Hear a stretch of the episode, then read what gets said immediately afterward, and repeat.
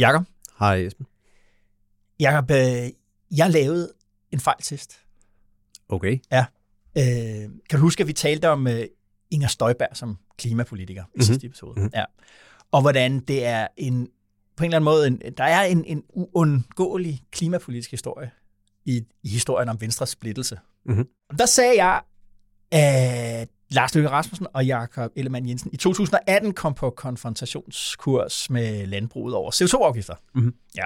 Okay, det var ikke i 2018, mm-hmm. men i begyndelsen af 2019, februar måned, for at være præcis. Mm-hmm. Og det handlede ikke om CO2, det handlede om kvælstofudledning. Okay. Ja. Så, og det bliver jeg gjort opmærksom på fra en af vores faste og som det jo øh, rigtig, rigtig, rigtig ofte, hvis det ikke altid er tilfældet, vores lytter klogere end os, der ringede og sagde, hey, det er lige sådan det her, det hænger sammen. Ja, okay. Men den store pointe, altså hvordan man kan se, hvordan klimaforandringerne og klimapolitikken spiller en central rolle i dansk politik, og særligt hos de borgerlige partier, særligt hos Venstre, fungerer som en slags bombe, der sprænger partier, føder nye partier, ja, den blev faktisk øh, yderligere øh, underbygget. Øh, først var det kvælstof, senere i 2019 øh, kombineret med, at Venstre underskrev klimaloven og 70% mål, der kom det til at også handle om CO2-afgifter. Ja. Så altså en fejl, der viser, at øh, jeg havde endnu mere ret, end jeg troede. der er ikke noget som journalister. det er jo de bedste fejl, kan man sige. Og øh, hvad det hedder, det passer yderligere rigtig, rigtig godt, fordi det kan vi bruge som tredje sten til det, vi skal tale om i dag. Ja, vi er nødt til at tale om det der delegerede møde, ikke? ja, Venstres øh, landsmøde, ja, som jo på en vis måde er en slags delegeret møde ja, i, det, det i, øh, i landbruget. Det bliver jo en kroning af Troels Poulsen, som jo i den grad er det jyske Venstre, traktorvenstre, landbrugsvenstre, øh, og lige siden Jakob Ellemann Jensen trådte øh, af som formand, så er der et spørgsmål, der er blevet stillet igen og igen i, øh, i politisk journalistik, er ikke blevet besvaret. Hvor stammer landbrugets magt i Venstre og over Venstre egentlig fra? Ja. For der er næsten ikke nogen landmænd. Landmænd, land, landbrugets bidrag til dansk økonomi er forsvindende. Øhm, så hvor, hvor, hvorfor er det egentlig, at landbruget har den magt? Og det har vi et svar på, øh, som, øh, som kommer i dag. Stay tuned. Ja. Så skal vi også tale om øh, Ukraine, for ja. er det ikke, Jacob, lidt som om man kan ane et kompromis derude i horisonten? Det tror jeg er til munden for fuld, men okay. man kan i hvert fald mærke, at... Øh, der bliver malet forskellige scenarier op. Ja, og ja. der er en bekymring derude for, om det kan blive ved med at gå. Ja. Og så har du jo booket øh, to billetter, en til mig og en til dig selv i den her uge, for at tale om flyafgifter. Det bliver 79 kroner. øh, jamen, øh, så lyder det sidste udkald til boarding til den der lille Cessna-maskine ved navn DK Pol. Velkommen til.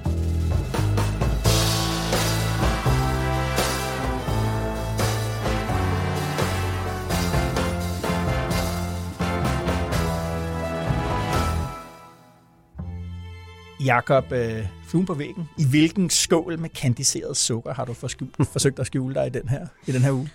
Ja, det er chokoladeskålen øh, op i statsministeriet her øh, til morgen eller i aftes, da den seneste måling fra vores fælles meningsmålingsinstitut med Danmarks Radio, Opinion, som ja. laver målinger både for os og for DR, de kom med deres nye måling her, ja. og øh, det var noget af en bejmand til Socialdemokraterne, må man ja. sige. Altså ved, ved valget i 22 for et års tid siden, der var Socialdemokraterne mere end dobbelt så store som, S og, som SF og Enhedslisten til sammen. Ja. Og nu er SF og Enhedslisten større ifølge opinion til sammen ja. end øh, Socialdemokraterne. Det er, ja. det er noget af en udvikling, og det, det bringer jo lidt mindelser om dengang i Ville, Sundhed, Ville Sunddals storhedstid, ja.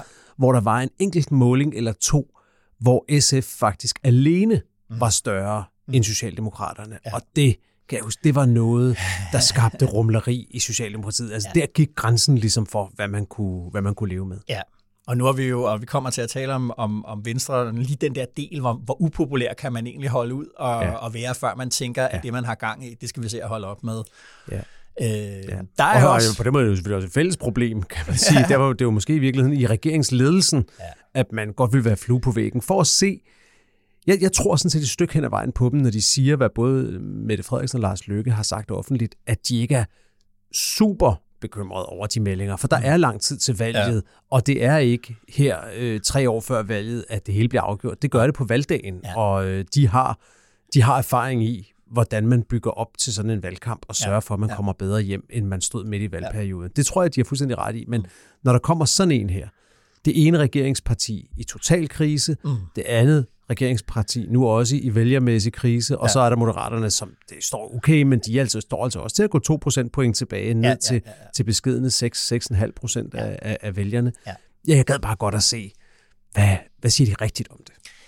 Ja, der, men der er jo ingen tvivl om, at, at den der, det der med, at Socialdemokratiet mødte ud august, da vi kom tilbage fra sommerferie 2022 sidste år, øh, med rigtig dårlige meningsmålinger, og så mm. landede det der historiske øh, resultat til valget. Det har også, det har, øh, hvad skal man sige... Øh, det hærdede dem lidt. Hærdede dem, men måske ja. også, det er jo det der med, hvornår øh, tænker du, at jamen, jeg kan altid gøre det umuligt, og hvornår begynder det ligesom at blive sådan en form hmm. for, hmm. ja. hvor du ikke opfanger virkeligheden øh, rigtig længere. Ja. Øh, interessant i hvert fald. Ja. Mm. Hvor, øh, hvor så må du rundt hen?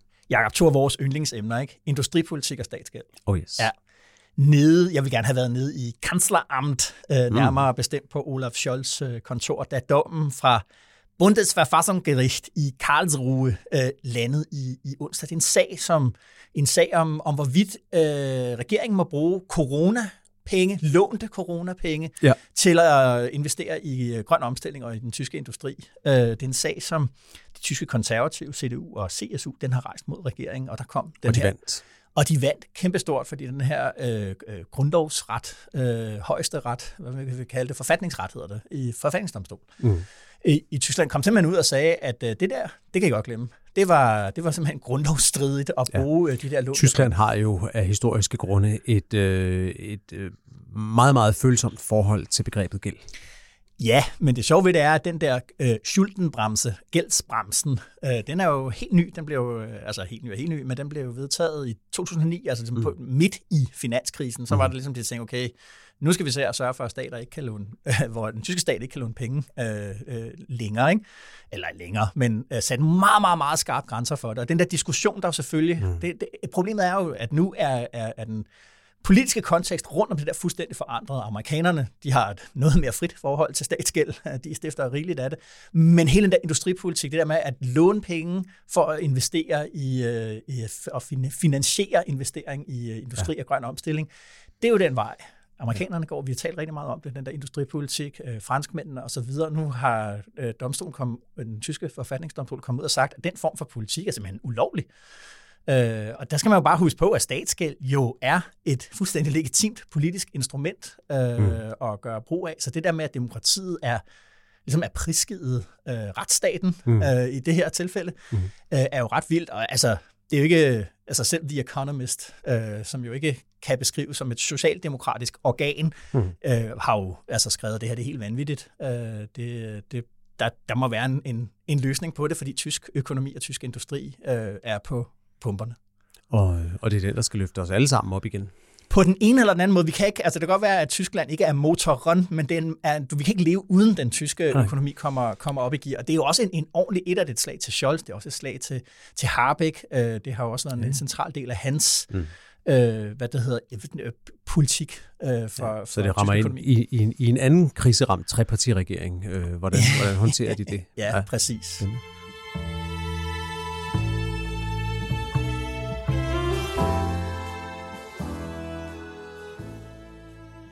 Men vi skal altså tilbage til 50'erne for at finde et medlemstal, der bare nogenlunde matcher den styrke, vi har i befolkningen nu. Det bliver nok svært at nå det på den måde. Og det ville godt nok være ærgerligt at nå det her mål ved at kaste stemmerne, fordi det er jo alternativet. Og derfor vil jeg bare sige helt stilfærdigt, at vi er nødt til at forstå, nogen er nødt til at forstå, at vores bagland i dag er andet og mere end medlemmerne, hvor vigtige vi end er alle sammen.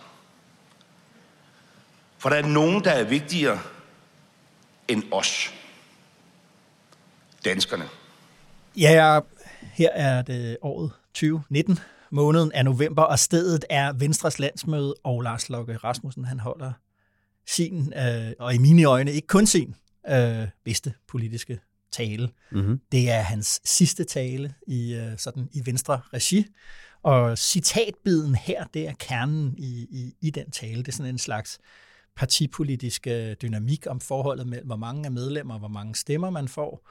Øh, og det udstillet for Lars Løkke Rasmussen, at Venstre de stod fanget i et dilemma mellem medlemmernes politiske interesse, som de kan føre igennem ved dem, de stemmer på indadtil i partiet, hvordan de, hvem er næstformand og formand, mm. og hvem sidder alle mulige steder, og i den mm. kampagne, man driver, og hvilke nogle folketingskandidater, man opstiller osv.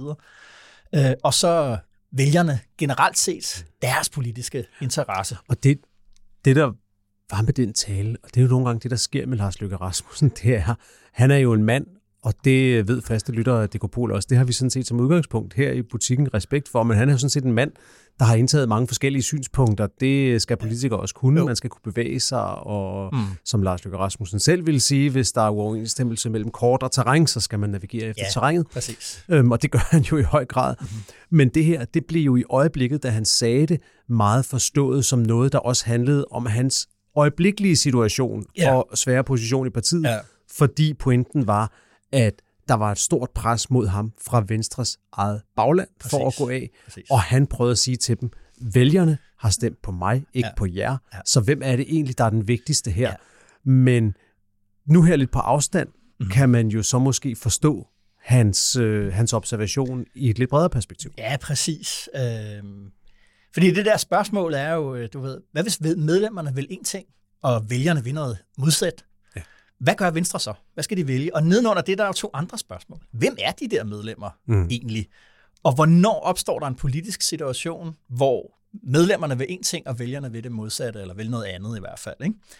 Og der har vores, øh, vores, øh, vores, vores research-chef, Katrine Falk Lønstrup, som også var en del af vores, jeg skal huske, prisnomineret Elbit-hold, mm. hun har kortlagt Venstres partiorganisation. Folketingsgruppe, hovedbestyrelse, vælgerforeninger, borgmestre, europaparlamentarikere, det hele øh, hele indmaden mm. i Venstre. Ikke? Og den kortlægning viser, at selvom landbruget kun udgør en forsvindende del af vælgerkorpset og en forsvindende del af dansk økonomi, under 5 øh, procent, så udgør, landet, øh, så udgør landbruget tocifrede procenter og sidder tungt i alle dele af Venstres partiorganisation. Byråd, lokalbestyrelser, regionsråd, over det hele.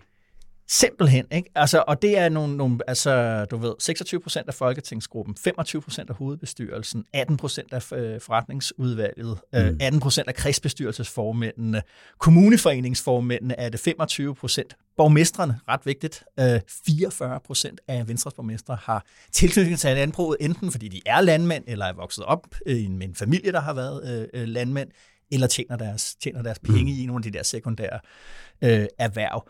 Og ud af 320 vælgerforeningsformand, det er dem, der opstiller øh, folketingskandidater, der er 38 procent, der har den der tilknytning til, til landbruget. Ikke? Og den, øh, den artikel kan man jo finde på Altinget. Vi kan også lige lægge et link i show notes, hvis det er sådan, man yes. bedst navigerer efter det. Men hvad, hvad, hvad får du ud af det? Hvad siger det dig? Jamen, altså, jeg har skrevet en stor analyse, som jeg også øh, smider i, i, i show notes. Men pointen er, at øh, landbrugets magt i og over Venstre skal findes i partiorganisationen. Mm hvor landbruget er en ryggrad, de er en uundværlig øh, minoritet, der driver og administrerer partiet.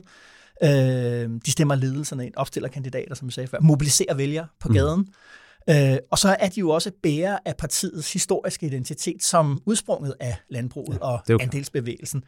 Og det vil sige, at, at landbrugsvenstre er et reelt eksisterende fænomen. Det er en gruppe, der har en fælles horisont, en fælles interesse, og som jo også tænker sig selv som mm. sådan.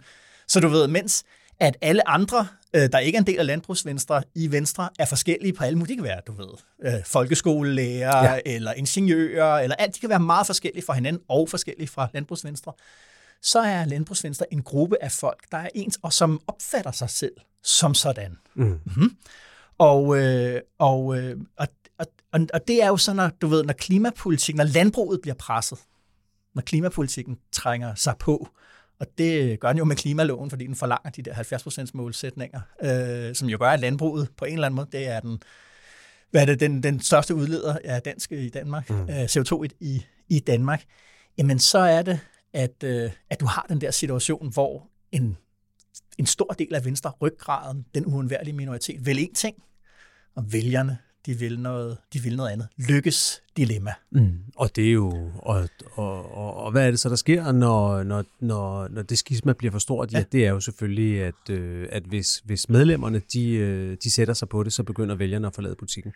Og nu kan man sige, at mange af Venstres vælgere har måske også i høj grad forladt butikken, fordi nogle af de store navne pludselig har sat ja. nye varer på hylden. Der er kommet et Lars Lykke-parti, der er kommet et Inger Støjberg-parti. Mm-hmm. Men, men i hvert fald i Lykkes tilfælde, at det er jo måske også et udtryk for netop det skisma, at han har jo i hvert fald frigjort sig fra de bindinger. Han er ikke på samme måde bundet af mm-hmm. at skulle levere noget på en CO2-afgift. Og der har Inger Støjberg så, for at gøre det endnu sværere, lagt sig helt ud på den anden Præcis. fløj og faktisk lovet mm-hmm. at, øh, at arbejde imod det der. Præcis. det, Præcis, og, og, og for mig synes jeg, det er, det er en kæmpe pointe, fordi vi har jo gået og talt meget om her, du ved, og som også er efterspurgt af, af nogle af lytterne, hvorfor taler I ikke om klimapolitik? Og så har vi sådan sagt, jamen, mm. altså, det er jo svært, og det er teknik, og det er prognoser, det er beregninger, og mm.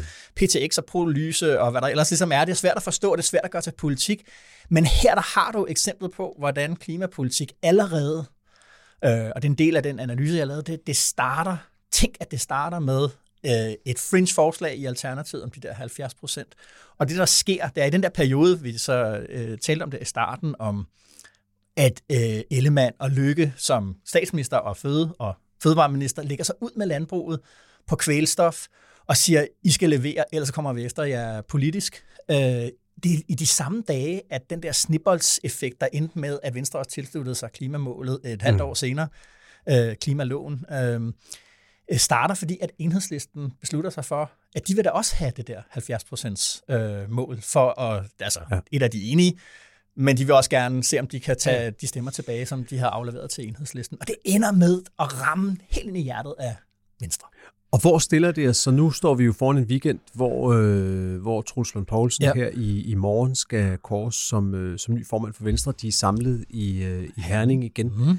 Hvad, hvad skal han stille sig op at, øh, at, at sige? Jamen, jamen altså, han er jo deres mand. Øh, han er, øh, det, jo, det bliver jo fremhævet, når man taler med kilder, jamen han er jøde, han kommer fra et landbrug, han er deltidslandmand. Det der med, at han har en traktor, så man, altså du ved, når man ikke er en del af det der, så synes man, man er ikke sådan lidt nedladende at kalde ham ja, nej, men han, bærer, han, bærer det, han bærer det som, et, øh, det, som en medalje jo, altså hans, øh, hans, øh, hans eget øh, brugernavn på, på det sociale medie ja. X er jo Traktor Troels. Ja. Så altså. ja, ja. Øh, nu er det deres mand, og det er jo ligesom, jeg ser det jo, altså på den korte bane, som vi siger, så er det klart, at han får, øh, han har noget tillid, som Ellemann og Lykke.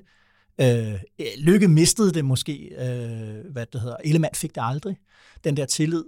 Øh, og det gør, at han kan få noget tid, han kan få noget plads. Øh, der er også nogen, der siger, at han kan gøre de der ting, fordi han er sådan noget Nixon mm. goes to China. Altså han må gerne gøre det, fordi han er landmand, mens at dem, der ikke var der, var sådan byvenstre eller Sjælland-venstre, ja. måtte ikke gøre det. Ja. Men, men, men, men problemet med det er, at det er jo Venstres medlemmer, ikke vælgerne nødvendigvis, men medlemmerne, der skal, ligesom skal se at finde sig til rette i det der med, jamen hvad er det, der skal ske med den der klimaafgift klima, øh, på, på landbruget? Hvor er det egentlig, vi står i forhold til den grønne omstilling? Også i forhold til, at vi er medlem af et parti, og det var det, der var lykkes på inde, som jo meget gerne skulle være konkurrencedygtigt øh, med Socialdemokratiet om, om, om statsministerposten, mm. hvilket ikke er tilfældet nu. Ja, øhm, det er det. Og det ved jeg ikke. Altså, der synes jeg ikke, det der med, at man så bare ligesom skifter formand og siger, at han er en af vores, og så, altså, det mangler stadigvæk den der med, at det mm. trænger dybt ind i landbruget, at den forandring mm. kommer. Men det, det, det, der bliver det spændende, synes jeg, det er jo ligesom, om klimaet faktisk bliver det, som, øh, som du også har, har talt om nogle gange, altså som var Venstres frygt der mm, tilbage mm, i, i, i 19, da, da, da, da Lykke gik op til, til Landbrug og Fødevare, så i forhold til kvælstofsafgiften ja, ja, ja. og sagde, nu må, I, nu må I tage det seriøst. Men om, ja. hvor deres frygt var, at klimaet blev den nye udlændingepolitik. Det blev ligesom adgangsbilletten til overhovedet at være en seriøs spiller ja. i dansk politik, ja. at man var på vej til at ordne det der. Og spørgsmålet er jo, mm. om det ender sådan, og ja. hvis det gør det, så er det jo faktisk ikke kun Venstre, men flere partier, der efterhånden er ved at, at, at, at stille sig et meget svært sted, fordi ja. jeg tror, hvis, hvis man skal længere ned i, i landbrugets øh, rolle i, øh, i klima og i, i arbejdet med at mindske udledningerne, ja. så, så er det jo ikke noget med bare lige nogle penge frem og tilbage eller et eller andet. Altså det handler om, at vi har en sindssygt intensiv dyreproduktion mm. i Danmark, Præcis. og som så forudsætter en meget intensiv dyrkning af markerne, fordi ja. der skal dyrkes så meget foder til de der dyr. Mm. Og jeg, jeg kan ikke se, at man kan løse problemet ved nogle smarte øh, tilskudsordninger eller ny teknologi på kort sigt. Mm. Der er nok nødt til at, at være en anden vision ja. for, hvad dansk landbrug egentlig skal være. Og det er super svære diskussioner, fordi at der er nogen, der helt med rette vil kunne lægge nogle tal på bordet, der viser, at det vil medføre det, man kalder lækage, altså mm. at så vil meget af den produktion bare foregå i Polen eller i Tyskland eller andre steder. Eller, ja. Og der er også det sikkerhedspolitiske argument, mm. at Europa faktisk er meget tæt på ikke at være selvforsynende med fødevarer, og det er jo ja. et andet hensyn, man kan tage. Sige, skal, vi, skal, vi tur, skal vi løbe den risiko, at vi mhm. ikke er selvforsynende mm-hmm. med fødevarer ja. og gøre os afhængige af andre ja. verdensdele? Så der vil være helt regulære argumenter imod. Og mm. det synes jeg er spændende, og for mig ja. i hvert fald uafklaret, om klima stadigvæk har den kraft, om der er den folkelige kraft mm. i, hvad skal man sige, kravet om en, om en, om en fundamental omstilling. Ja, Øh, og, øh, og et er ligesom det der indre danske forhold mellem danske landmænd og danske politikere, øh, men det som mange jo sidder og venter på, jeg, jeg tror også, jeg skrev lidt om det på et tidspunkt, det der, det der grønne Volcker-chok. Altså, mm. hvornår er der, der sker en international strukturforandring, ja. der gør, at så er vi bare nødt til at følge med, og så, bliver, ja. så bebrejder vi ikke vores egne politikere for det, fordi nu er det bare et vilkår, som de der meget hæftige rentestigninger, der var der i øh, starten af 80'erne. Ikke? Ja. Og det er jo EU's kvotehandel. Når den bliver udfaset. Når der ikke er flere CO2-kvoter at, at, at købe, jamen så er det bare hardcore. Øh, så kommer der simpelthen af den vej en, en, en, en afgift på CO2. Og det kan være, det ligesom er det, der ligesom gør, at, at øh, og, det, og der kan man jo, hvis man ser på det i det perspektiv, kan man se dansk en, klimapolitik som en forberedelse af den øh, erhvervsstruktur, vi har i Danmark, af vores virksomhed, af vores produktion, til den tid. Altså at vi ligesom nu sørger for at lægge tingene op på en måde, at, at, at, man, at, at det vil vi så ikke øh, tabe så meget ved, når, når, når vi kom dertil. Ikke? Der er jo noget andet med landbruget, som jeg bare synes, nu, for nu sad og kiggede på det der til den der artikel der. Ikke? Altså man har jo i årvis hele tiden sat øh, forhindringer og udsat og følt, ligesom man har ringet med den der klokke, nu lukker dansk landbrug. Jeg læste en artikel, som vi også havde her på, på Alsing, om hvordan man også sad i 2009, da der kom få Rasmussens grøn vækstplan. Jeg ved slet ikke, om det, jeg havde ikke glemt den, var der, ikke? Jeg ved ikke, om du havde lagt mærke til den. Og husker den klart. Men allerede dengang sidder der, er der folk i landbrug, som det betyder, at dansk landbrug lukker. Altså, øh, mm. altså i dag vil vi sige, ah, ikke? Øh, og den, det har jo været den mentalitet, man har kørt med hele vejen. Øh, I virkeligheden sådan en ulven kommer ting. Ja. Øh, og nu kan det jo så være, at ulven kommer, men som i historien om øh, drengen, der råbte, at ulven altid kom, så altså, har man ikke længere noget kredit i resten af vælgerkorpset Nej. over, at altså, det har I jo sagt altid, nu må I se at komme i gang. Det er ligesom den langstrakte ting, så er der sådan en helt kort, kortsigtet ting. Det er, at landbruget er jo gældsat så man næsten ikke får 200 milliarder kroner i gæld, og alle de, næsten alle de lånte penge, de er sat med lån med variabel rente. Den er jo steget her som del af inflationsbekæmpelsen, så efter nytår, så kommer der nogle vilde renteudskrivninger til, til, til landbruget. Det vil sige, den der, det, deres indtjening, det vil sige deres bidrag til øh, det, man kalder bruttoværditilvæksten i Danmark, altså deres bidrag til, at økonomien vokser, vil falde yderligere. Så det er jo et meget, meget, og det synes jeg måske er den sidste pointe, vi kan sige, landbruget er meget, meget kriseramt. Venstre er meget, meget kriseramt, og de to, de har kun hinanden. Så hvis du var Troels Lund, vil du så, vil du så tage den post i morgen? ja, det skal uh, Troels Lund selvfølgelig uh, gøre, uh, ja. og, uh, og, og han er jo politiker, og det vil sige, han tænker anderledes. Når vi tænker, når, du ved, når udfordringerne bliver store nok for os, så tænker vi på, at det går ikke. Uh, de, der er politikere jo specielt, fordi de tænker, de tænker i muligheder lang tid efter, vi andre har holdt op med at tænke. Vi har ja. bare tænkt, at det, her, det lukker. Det her det kan man ikke. Men det er jo klart, at han, hvis han skal blive en stor venstre formand, så er det jo på hans vagt nu, med den credibility, han har som, øh, som, som landbrugsvenstremand, der skal flytte de her ting. Øh, og der, det, det rækker ud over det, at han kan sørge for, at landbruget får dem deres grønne omstilling finansieret med skatteborgernes øh, penge. Han skal jo ændre den måde, man tænker på. Han skal være en af dem, der får landbruget til at tænke på en anden måde det sætter store krav til Troels Poulsen. Og det er derfor, at vi kommer til at sidde i morgen som en del af vores weekend og lytte til, hvad han siger første gang, han så, han så skal tale, hvad skal man sige, i sin nye egenskab til sit parti. Det bliver virkelig spændende.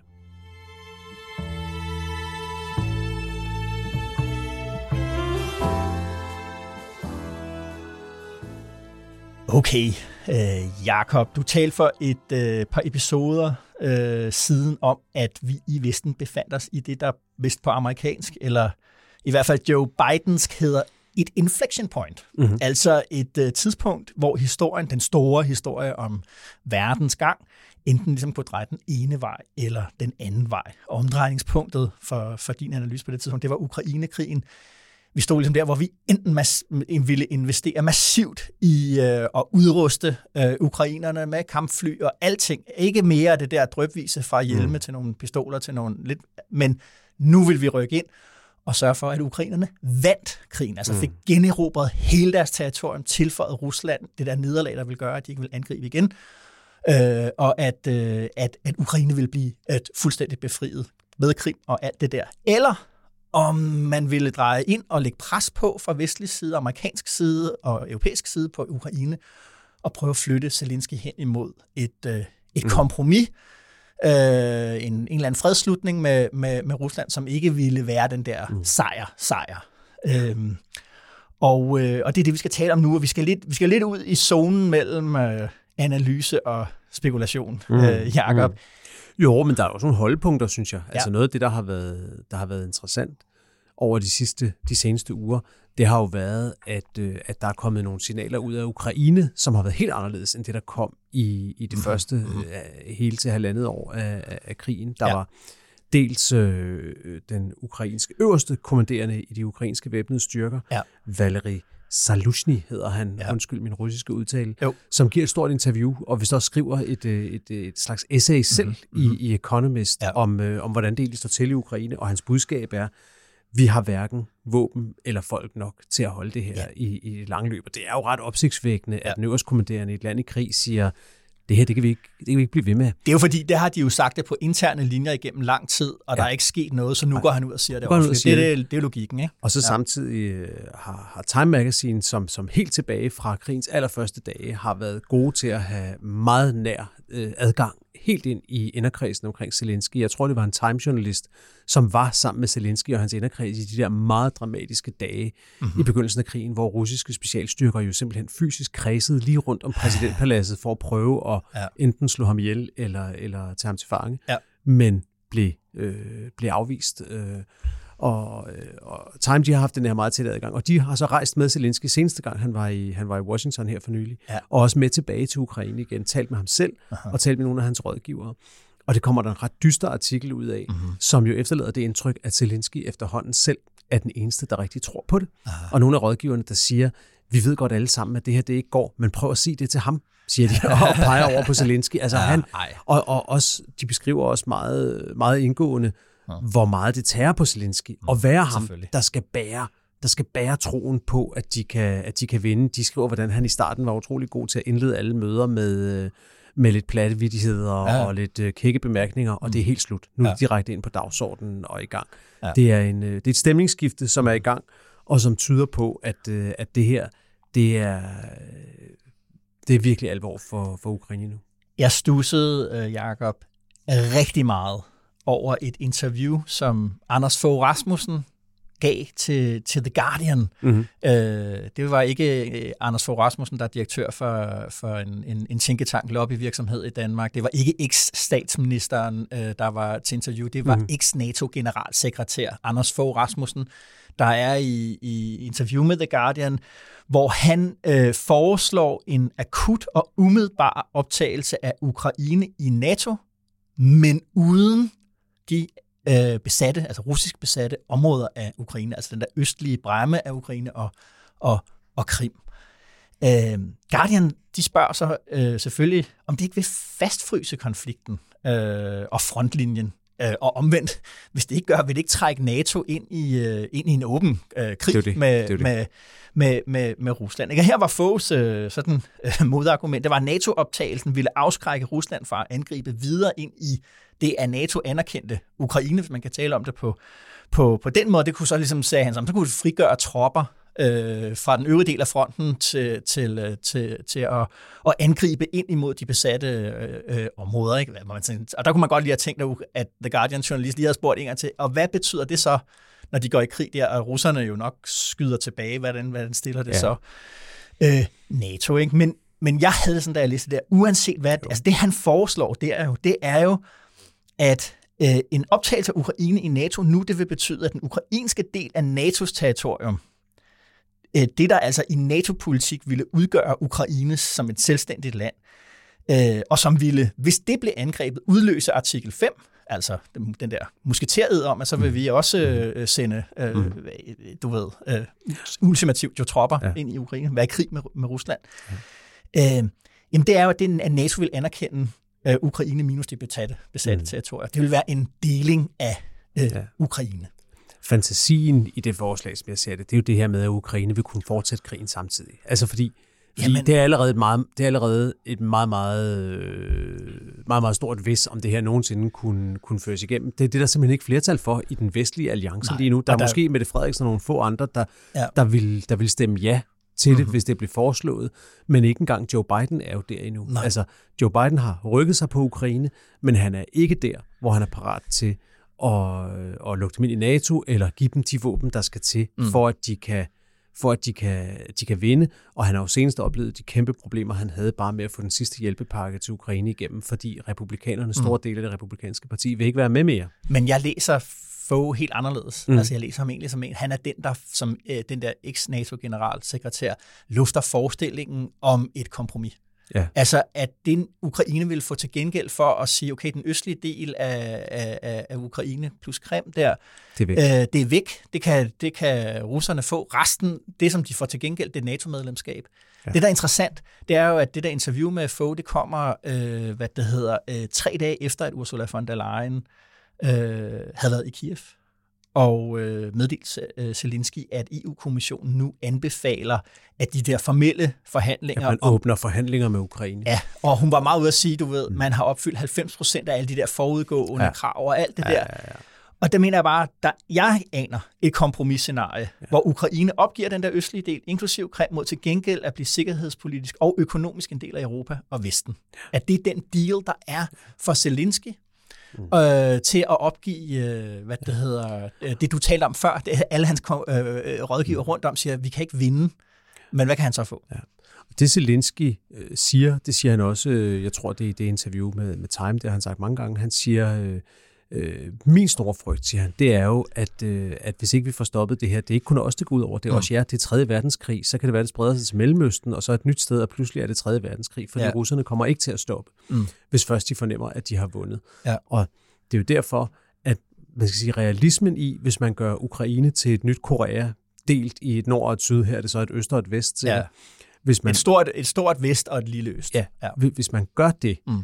så er det så er det bydende nødvendigt, at det ikke bare er med nogle forblommede garantier Fuld om, at, så, at så, ja. så, så skal vi nok komme og hjælpe jer, fordi dem fik Ukraine jo sådan set allerede både af Rusland og af Vesten, dengang de opgav deres atomvåben, ja, ja, hvor Rusland ja, sagde, ja. så øh, garanterer vi til gengæld jeres suverænitet, ja, og det holdt lige indtil det ikke holdt længere. Ja. Så modydelsen er nødt til at være den fulde optagelse, og som jo også stiller, stiller en masse vestlige ledere over for, over for nogle virkelig hårde øh, overvejelser, fordi er vi så klar til at sende vores sønner og døtre i krig, mm. hvis det skulle være, ja. for at forsvare den del af Ukraine, vi så har, ja. vi så har optaget. Er vi det? Ja. Ja, det, ja det er men det er jo altid ligesom, det er jo, har jo været et ongoing til ja. her spørgsmål, ja. øh, hvad det hedder, i, i lang tid, også før øh, Ukraine, ja. Ukraine-krigen. Og på samme måde i, i EU, synes jeg også, var til en, til en konference også øh, her for, for nylig, hvor, hvor jeg mødte en tidligere øh, mangeårig, meget højstående øh, EU-embedsmand, som, som mente, at vi spurgte, hvor, hvor, det optagelse af Ukraine, hvordan ser du egentlig det, sagde jeg så. Er det ja. om 10 år, om 20 år, om 30 år? Fordi vi ved jo alle sammen, det er stadigvæk et gennemkorrupt land. De har så mange problemer, de skal have ja. løst, før de kan komme ind. Ja. Og det er et kæmpestort landbrugsland, apropos, så hvad med landbrugsstøtten, og hvordan skal man overhovedet? Ja. Og, og der, sagde, der sagde vedkommende, altså det overraskende for mig, sagde, det er nødt til at ske inden for fem år, fordi ellers, ellers så, så, så fuser luften ud af ballonen. Ja, ja. Så, så, så kommer det ikke til at ske, så sker der for mange ændringer. Det er nødt til at ske inden for fem år, hvis det skal være realistisk. Og det overraskede mig egentlig lidt, fordi det opfatter jeg måske som ret urealistisk, men det er mm. det, er det, det, det, det er lige præcis det inflection point, eller den ja. korsvej, vi står ved, tror jeg, i forhold til EU-lederne, i forhold ja. til NATO-lederne, ja. det er, om vi er på et punkt, hvor der er nogle ledere, der er parat til at stå op og sige, nu træffer vi en historisk beslutning. Ja. Vi ved, at og den er risikabel. Og historisk dyr, jamen ja. den har så mange risici indbygget. Ja. Ja men det er sådan en, som man om 30 år måske vil kigge tilbage på og sige, ja. der gjorde de det rigtigt. Ja. Og der er jo, eller er det forkert. Ja, eller det forkert. øh, det, der jo også kommer fra Bruxelles, og, og nu har der været møde her, Mette Frederiksen mødtes med, med, med Charles Michel, og det er jo den der store østudvidelse. Mm. Altså at okay, hvis vi lukker øh, Ukraine ind, så er det faktisk et led i en, i en østudvidelse, som jo netop siger, okay, nu lukker vi hele øh, den øvrige del af det østlige Europa ind i EU, som, et, altså, som en form for, for inddæmning af, af, af Rusland. Så, de er, så er det Moldova spil. og Albanien og Bosnien, og muligvis skal vi endda til at snakke om Serbien også. Ja, ja. alt sådan noget der. Ikke? Ja. Sidste pointe, Jacob, om det der. I starten af krigen, der sagde vi i Europa og i USA, der havde vi den der ligning eller en formel for Ukrainekrigen. Den hed, Rusland må ikke vinde, og Ukraine må ikke tabe. Det er jo ikke det samme som at sige, Ukraine skal vinde, og Rusland skal tabe. Så på den måde synes jeg, ligesom, der har hele tiden jo været en måde at tale om den her krig på, hvor man jo har haft en politisk, altså et, et manøvrerum, hvis man kan tale om det på den måde, hvor, okay, der var en anden deal, der kunne blive lavet, øh, hvor man kan sige, okay, hvis Ukraine øh, minus de her, jeg ved ikke, hvor mange procent af, af deres territorie det, det, ville, det ville være, bliver optaget i NATO og i, i EU, øh, jamen, jamen så, så, har, så har vi sikret Ukraine som en suveræn stat. Der, og, og, øh, ja.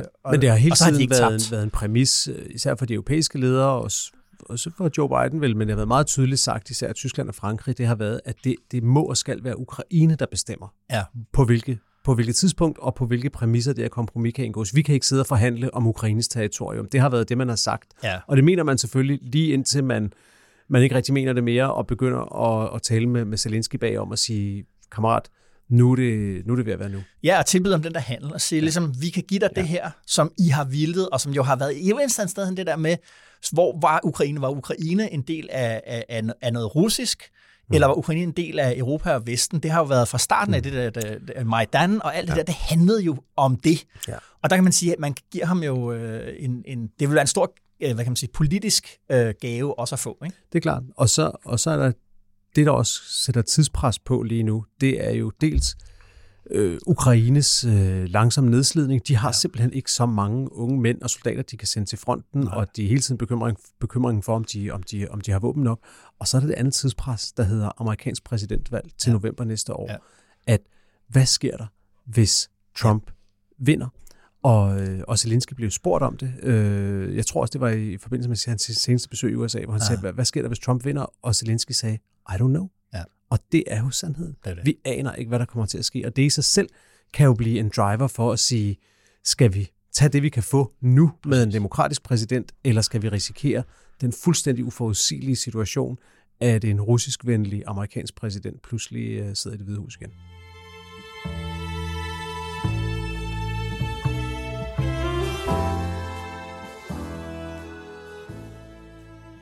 At rejse er at leve, og derfor flyver vi. Men det er samtidig skadeligt for vores klima. Tænk, hvis Danmark kan være med til at løse det problem. Vi skal gøre det grønt at flyve.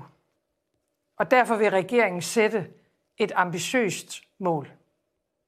Senest i 2025 skal danskerne have mulighed for at flyve grønt på en indrigsrute. Og senest i 2030 skal vi kunne flyve helt grønt, når vi flyver indrigs i Danmark. Ja, Jacob, du øh, rejser jo en del, så du lever, må man, øh, Altid må man forstå. Toget, hvis jeg kan. Altid ja. toget.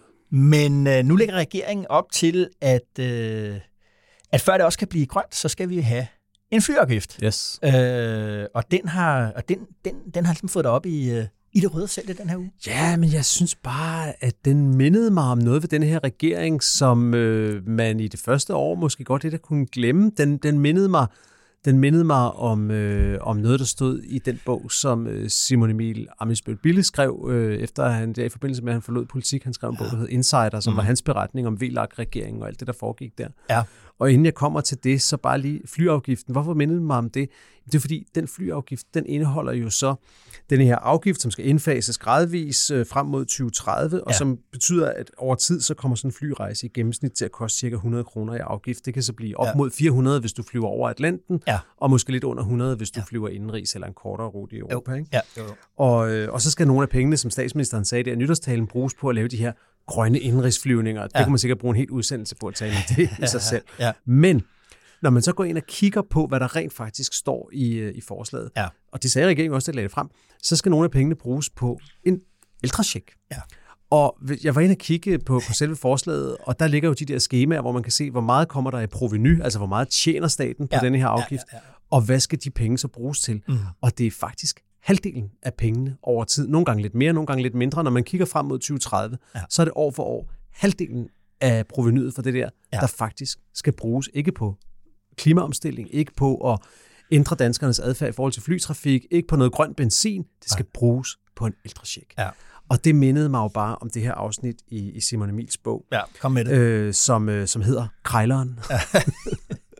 og som jo, som jo beretter om et, om et tidspunkt i VLAG-regeringen, hvor Simon Emil Amitsbøl Bille, han er indrigsminister, og han har fået et stort problem, fordi at før han blev minister, der havde han selv argumenteret meget øh, kraftigt for nogle ændringer af valgloven. Jeg skal ikke gå ind i teknikken her. Ej. Men nu var han blevet indrigsminister, og både Venstre og Konservative var øh, lodret imod de der ændringer af valgloven. Ja.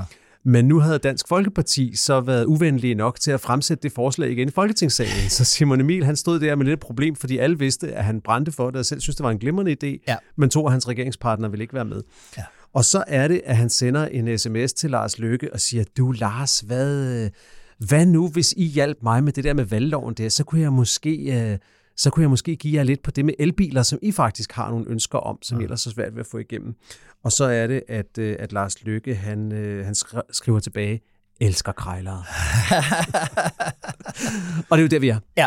Og, øh, og hvis man så går tilbage og kigger i regeringsgrundlaget, så kan man sige, at krejleriet foregik jo der, fordi mm. du gik også lige og læste regeringsgrundlaget, og allerede der står det faktisk, altså det med flyafgiften står på en side, og mm. det med ældresjekken står på den anden side, men der ja. står faktisk, at flyafgiften skal finansiere ældresjekken, og det, det overraskede mig sådan lidt på bagkant, det der med, prøv at tænke på de der regeringsforhandlinger deroppe. Ja. Altså, de har siddet deroppe på Marienborg, de er ja. i gang med at danne en banebrydende ny regering, der ja. skal forandre Danmark, og hvem skal være den ene minister, hvem skal være den anden, og skal de radikale med eller ej, hvor er Martin Lidegaard overhovedet henne, alt det der. Jo. Og der har de altså været så langt nede, at de har siddet og krejlet om, at hvis en flyafgift på 100 kroner skal igennem, så skal vi have noget på ældresjekken. Ja. Det siger utrolig meget med SVM-regeringen. Ja. Det er sagt med al respekt for, for det politiske håndværk. Det er jo. en krejlerregering. Ja. Øh, jeg, jeg, jeg så, at, at skatteminister Jeppe Brugs blandt andet begrundede det der, altså den der transaktion, krejleriet, med ja. at uh, så kunne de ældre jo også komme ud og flyve, øh, hvad det hedder, for nu fik nogle flere penge at købe flybilletter for der, der synes jeg, at han begynder at bevæge sig rigtig, rigtig tæt på, ja. øh, på en... en altså, ja. Men, men jeg, er det ikke også... Det, det, på en eller anden måde indrammer det, synes jeg bare, øh, dansk klimapolitik og ja. debatten om det. Ikke? På den ene side, så maler vi den her historiske Altså måske da sådan ligesom menneskehedshistoriske krise op. Ikke? Det er den største udfordring for vores tids øh, generation i, i, i politik. Mm. Og på den anden side, så er løsningen sådan helt umærkelig. Så er det 100 kroner, men det skal bekomme 100 kroner. Jeg har også læst nogle eksperter, der siger, at altså, hvis det der skulle virke øh, i forhold til den grønne omstilling, i forhold til, du ved, både i forhold til finansiering, men måske også i forhold til forbrugs øh, adfærdsændring, altså vi ikke vil flyve så meget, ja, så skulle du gange det med 10, så skulle du op tage 1000 kroner ekstra for ja. at øh, tage øh, op og flyve. Ikke? Altså pointen i dansk klimapolitik, det er, på den ene side siger vi, at alt skal være anderledes, på mm. den anden side siger vi, men ingenting må blive forandret. Ja, men pointen er jo ikke at ændre adfærd her. Man sørger også for øh, at lægge ind i, i nogle af de penge, der ikke skal gå til ældresjekken, bliver lagt til at understøtte nogle lokale lufthavne, fordi ja. man siger, når der bliver afgift her, så kan det godt være, at indrigsflyvninger bliver hårdere ramt, så det kan gå ud over nogle lokale lufthavne, så dem skal vi understøtte mere, ja. du ved. Ja. Hvis man virkelig var på vej til mm. at, at lave noget adfærdsændring, så var formålet måske ikke at understøtte, at nogle flere lufthavne kunne, kunne holdes i live. Spørgsmålet, tænker jeg bare, er, hvor længe kan man egentlig ligesom holde den der kurs, hvor man på den ene side sådan retorisk siger, at det er meget slemt, og på den anden side ligesom ikke rigtig, altså du ved, det man gør er sådan helt umærkeligt, for det der, der kommer jeg faktisk til at tænke på det der, vi talte om med landbruget. Det er jo ret tydeligt, at der er en sektor i det danske samfund, i den danske økonomi, som har opfanget, at nej, nej, det her det er alvor. Altså, det skal man, altså grunden til, at de reagerer så hårdt i det der landbrug, øh, det er jo også, fordi de føler sig truet og kan lave mm. en beregning, siger, prøv at høre, det truer os helt ind på kernen af vores, øh, af vores øh, øh, eksistens. Ikke? Men der, der skal man jo så huske, at Jeppe nu talte vi sidste gang om det der delegerede med i, i Landbrug og Fødevare, som fandt sted i Herning, og hvor, hvor Jakob Jensen, fødevareministeren, havde været og lovet, at han skulle nok være landbrugets hjælperytter, der ja. skærmede dem mod vinden. Jeppe Brugs, skatteministeren, han var også forbi og han sagde, i noget, der ikke er blevet citeret så mange steder, han ja. sagde til landbruget, I skal bare vide, mm. at I bliver, I bliver kompenseret og mere til, ja, og for, mere til. For, for de her, og mere til, sagde ja, han ikke også? Ja, ja. Og det er jo selvfølgelig ikke et løfte til den enkelte landmand, for der kan sagtens være nogle, nogle, nogle ting, der skal forandres. Men pengene bliver ført tilbage, og lige i den omstilling bliver det nok ikke noget med, med, med ældre Nej, nej, det er jo det. Og, og, og, og der tænker jeg bare ligesom, altså, og det, det, det du siger, der er, er rammer på en helt, altså omvendt er det, at SVM-regeringen er mere bange for en klimaforandring, det er jo vælgerne. Mm. Øh, og der kan man simpelthen sige, okay, øh, de er simpelthen bange for at miste noget hvis, ved at gennemføre en politik, som de på en, i en andet perspektiv godt kan se, jamen det, der skal vi jo nok hen af på et eller andet tidspunkt. Det skal bare ikke være lige nu, eller nu gør vi lige lidt, men ikke ret meget. Øh, øh, men det peger jo også tilbage på os vælgere. Altså nu må mm. vi også, fordi er det ikke som om, at, at hvad skal man sige, politikernes, hvad kan vi kalde det, hyggeleri, krejleri, det er vores, det, det, er det er vores, vores og krejleri, for det er jo os, for der ikke vil, vi, vil, vi vil ikke opgive øh, velstand og velfærd, og flyrejserne, og øh, du ved, pejsene og brændeovnene, og vi vil stadigvæk mm. køre i vores biler. Og Men jeg synes, jo, det er rigtigt. Jeg synes bare stadig, at den er også interessant, den her, fordi hvis man kigger på reaktionerne fra DI, det var så den tidligere venstre toppolitiker Carsten Lauritsen, der ja. var ude og kommentere det for DI. Hvis man kigger på reaktionerne fra Dansk Metal, som jo er det forbund, der, når alt andet er slut, står last og bræst med det pragmatiske socialdemokrati. Ja, det er det. De var begge to ude og kritisere det her igen. Selvom det har stået der helt ja. tilbage fra regeringsgrundlaget, så var de ude at sige, det kan simpelthen ikke være rigtigt, at pengene ikke bliver ført tilbage til, øh, til branchen, til industrien, ja. og det ikke bliver brugt på rigtig grøn omstilling. Ja. Og der ligger noget, som er farligt for SVM-regeringen, fordi selvfølgelig skal de på valgdagen have styr på vælgerne, mm. men det er også en regering, som er, som er skabt med højlydt applaus og store forhåbninger ja. i det, man kan kalde organisationsdanmark, ja. hos de organiserede store lobbyorganisationer. Ja. De har været så glade. Endelig noget stabilitet, endelig et regering, vi kan bruge til noget. Ja. Og der kan det godt være lidt farligt, hvis de begynder at få for meget vrøvl på den kant. Og det er interessant at spørge sig selv, øh, det kunne vi måske også kaste os øh, journalistisk over, altså hvad, hvad tænker man egentlig i industrien om, at landbruget er så bagstræberisk øh, og har så meget indflydelse og skal kompensere så meget, fordi der er jo en CO2-afgift på, på øh, dansk industri, mm. øh, som jo bliver betalt. Mm. Øh, og øh, og hvad, hvad synes de egentlig om, at, øh, at, at landbruget får så meget øh, respit? Det, det, jeg, jeg har en fornemmelse af, at, at, at der også er ved at håbe sig en frustration op i, i der.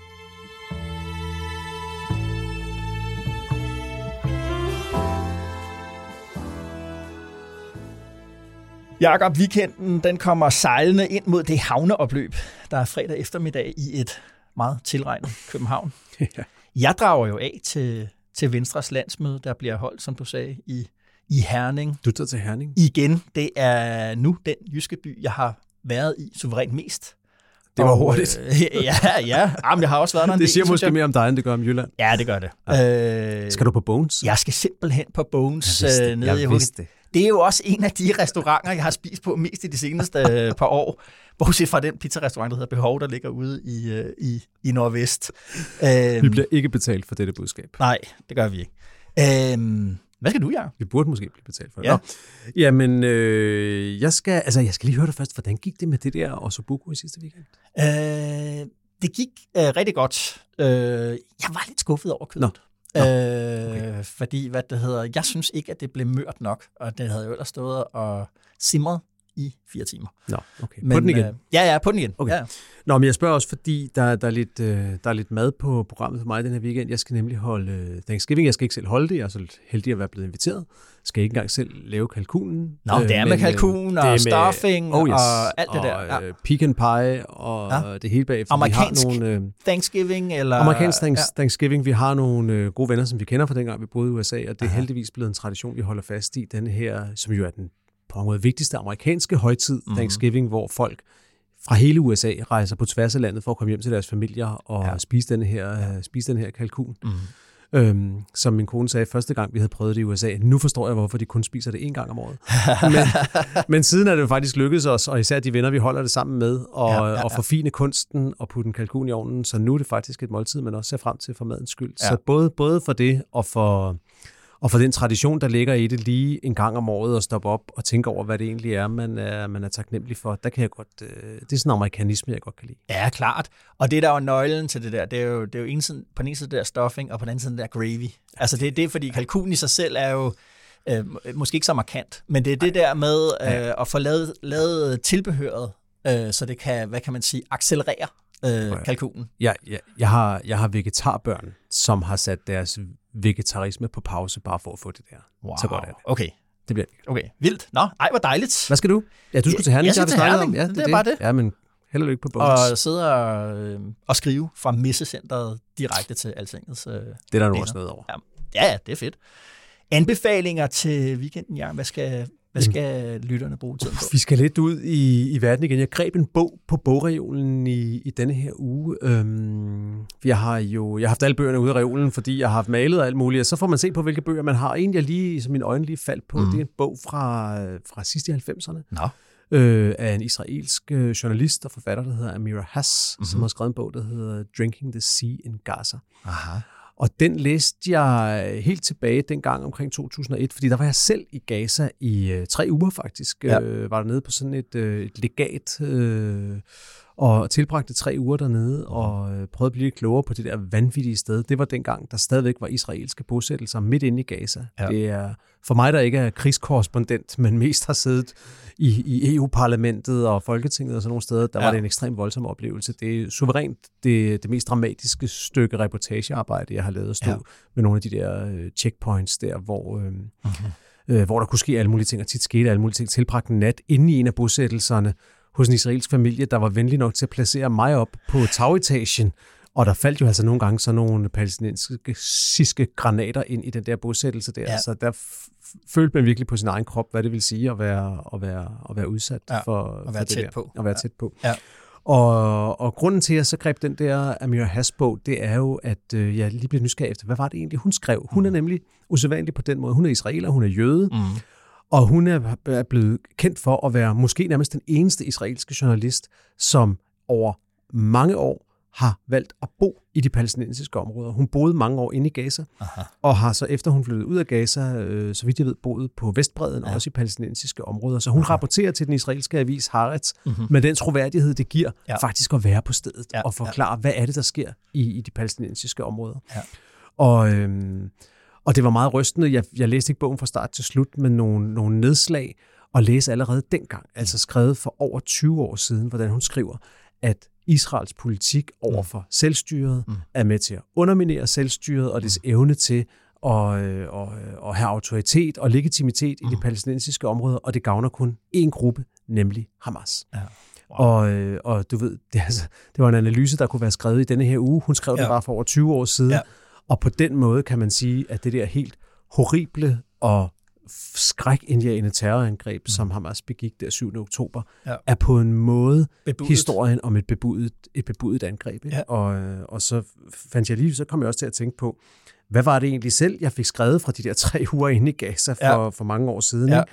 Og det er, øh, det er sgu ret vildt, synes jeg, fordi det havde jeg faktisk lykkeligt glemt, men jeg vil godt lige bare læse en lille smule op for dig, Ja. hvis du kan klare det Jo. Fra en artikel i Politiken der i slutningen af 2001, øh, hvor Mhm. jeg var den der tid inde i Gaza. Og øh, Og det er altså efter 9-11, Det er og efter efter 9/11, det var- den ja. øh, mentalitetsforskydning. Det, det var lige galt. efter 9-11, Ja, ja, Øh, og, og mens jeg er derovre, er der et fly i New York, der styrter ned. Der er en øh, 747, der styrter ned i en af lufthavnene i New York. Ja. Og der kan jeg godt huske, der var et døgn der, Ja. hvor man virkelig tænkte, Nu igen. oh no, og Ja. hvad nu, og hvad betyder det for der, hvor jeg er lige nu, og hvor, jo, hvor dramatisk bliver det. Men det var sådan en lille kort periode, Mhm. mm-hmm. inden der udbrød ny alvorlig uro. Og det jeg så fandt, det var en artikel, hvor jeg har snakket med en fyr, der hedder Khaled, og det, artiklen starter med, at der simpelthen står, Khaled er klar til krig. Han ser ellers fredelig ud, som han står i sin butik på hovedgaden i Rafah i den sydlige del af Gazastriben Mhm. og stabler de små ramadanpandekager, som først må spises, når solen går ned. Men selvom salget går godt, kan han højst tjene 40 kroner på en dag. Og så brokker han sig lidt over, at han ikke kan tjene nok. Mm. Og så står der, ligesom tusindvis af andre palæstinensere har Khaled mistet troen på, at formanden for det palæstinensiske selvstyre, jeg siger Arafat, for mm. ham var det jo dengang, Jo. Vil være i stand til at skabe fred og sikre oprettelsen af en palæstinensisk stat. Omvendt er opbakningen til den islamiske organisation Hamas større end nogensinde i Gaza, og særligt i de to store byer i den sydlige del af Gaza. Og så går det videre med, ja. altså, det er igen bare for at sige, Ja. at øh, ja, Det er, det var til at, det var til at se det, der, øh, det, der skete. Og, og anbefalingen i denne her uge er så, man kan læse Amir Hasses bog, Drinking the Sea in Gaza, hvis man, ja. det, er, en- det, er, en- det, er en, det er en glimrende bog til at forstå konflikten den mm. dag i dag, men man kan også gå ind på den israelske avis Haaretz mm-hmm. og, øh, og følge hende der, Ja. for hun skriver fortsat både kommentarer og analyser om krigen, Ja. og det er noget af det rigtig indsigtsfulde, der mm. bliver skrevet om den krig. Det er klart, hun skriver også fra et israelsk venstrefløjs synspunkt, meget, meget kritisk over for Netanyahu, Netanyahu-regeringen ja. og den israelske bosætterpolitik. Ja. Øhm, men det er klart værd at læse. Vi linker til, til en kommentar, hun har skrevet, mm-hmm. hvor hun, hvor hun øh, ligesom, øh, på, synes jeg, fremlægger troværdig indicier, hvis ikke dokumentation for, at stærke dele af den israelske højrefløj ser den aktuelle krig som en mulighed for at genindtage hele Gaza, eller i hvert fald halvdelen af den, ja. genopføre bosættelser, mm. eller i hvert fald øh, fratage palæstinenserne retten for at leve i halvdelen af Gaza. Og mm. det betyder så, at de to millioner mennesker, der har levet på et stykke land på størrelse med Langland, ja. nu så vil skulle leve på et stykke land på størrelse med det halve af Langland. Ja. Wow. Ja. Mm. Nå, så lidt dyster, men jo. værd, værd at dykke ned i. Ja, bestemt. Hvad har, du med, hvad har du med til os? The New Yorker, jeg, jeg synes godt, at deres artikler kan blive lidt lange i spyttet. Oh yes. Ja. Men, det, det er sådan et øh, blad, som når man er i en lufthavn, så køber man det, og efter tre måneder smider man det ud derhjemme, ja. lidt flov, og man ikke har fået læst det. Ja, præcis. Man, det er, man, det, man køber øh, først øh, ligesom den der signalværdi, der er i det, ja. og bagefter er det den dårlige samvittighed. Ja, præcis. Ja. Nå, men i den her uge, der læste jeg faktisk en virkelig fed og ikke alt for lang okay. øh, artikel af en, der hedder øh, Daniel Immervar. Uh, han må være af tysk uh, afstamning og hedder Immervar. Uh, han er historie. og hvad han siger er jo altid sandt. Ja, ja, det, det, det er præcis. Uh, han er historieprofessor, men, uh, men, men skriver uh, alligevel uh, mm. virkelig, virkelig godt. Og han har skrevet en artikel om uh, deepfakes. Okay. Uh, altså de her manipulerende videoer, du ved, hvor du kan få uh, Obama til at sige, at det i virkeligheden er ham, der står bag uh, minkskandalen eller et eller andet. Ikke? Ja. Øh, og den store frygt, det kan, det, det kan du huske, det kan jeg huske der, da det lige kommer frem, da man lige fik øje på den der teknologi, det var, at det ville oversvømme øh, offentligheden med falske øh, videoer af kendte mennesker, kendte politikere, der ville indtage synspunkter, der slet ikke var deres, og at det ville fuldstændig sådan afspore offentlige samtale. Og det er stadigvæk frygten i store dele af USA i forhold til det præsidentvalg, vi står for. Men det er ikke sket. Øh, og øh, i stedet så er, er, er det, som deepfakes åbenbart bliver brugt øh, aller, allermest til, altså klart mest til, det er porno. Er det klart? Øh, der han refererer blandt andet til en undersøgelse, hvor man havde altså, øh, indsamlet 15.000 deepfake-videoer, og 96 procent af dem var, var, var, var porno, som jo i sig selv, altså det var, ja, vi griner af det, og det er også lidt sjovt, men, men øh, det er jo selvfølgelig også lidt forfærdeligt, for det er jo kendte ja. skuespillere, ja, ja, ja, ja, der det, bliver, det, du ved ikke... Ja, det er jo kriminelt meget, det der foregår ja, der. Præcis. Sige. Ja. Men øhm, øh, hans pointe, det er, at deepfakes, de hører egentlig mere til blandt øh, noget andet, vi kender rigtig meget fra, fra, fra Twitter og Facebook, memes og gifs, mm. og at det egentlig ikke er pointen med dem, ikke er, at de er bedragende, men at de er udtrykkende. Altså, at de giver øh, ligesom, øh, udtryk for øh, vrede eller okay. had, øh, også ja. kvindehad og alt muligt andet. Øh, nogle gange jo også bare øh, altså ens politiske holdning, øh, en uenighed, øh, noget, noget, noget humoristisk. Men han slutter det med at sige, at problemet er egentlig ikke øh, deepfakes, det er stadigvæk samfundet, øh, ja, okay. der er i det. Og den synes jeg er, den synes jeg faktisk, at man skal, den er både sjov, og, og, og man bliver man, øh, eftertænksom øh, okay. af den. Så den, ja, den smider jeg op. Alright, Jacob. Øh, tak for den her gang. Vi ses i næste uge. God tur til Herning. Mm. Og som altid, og først og fremmest tak til dig derude med DK Pol i ørerne. Jeres mails med spørgsmål, med ros og med kritik er en kæmpe gave. Øh, og det er en stor bekræftelse, ikke bare af DK Pol, men af, at det, man kalder den demokratiske samtale, faktisk har det rigtig godt. Emma Klitnes producerede denne episode af DK med sin sædvanlige fingerspidsgefyl og tæft, og vi spillede klip fra YouTube og Statsministeriet. Mit navn er Esben Schøring, og jeg er politisk redaktør her på Altinget. Og jeg ønsker dig og dine en god weekend, forhåbentlig lidt sol og god vind.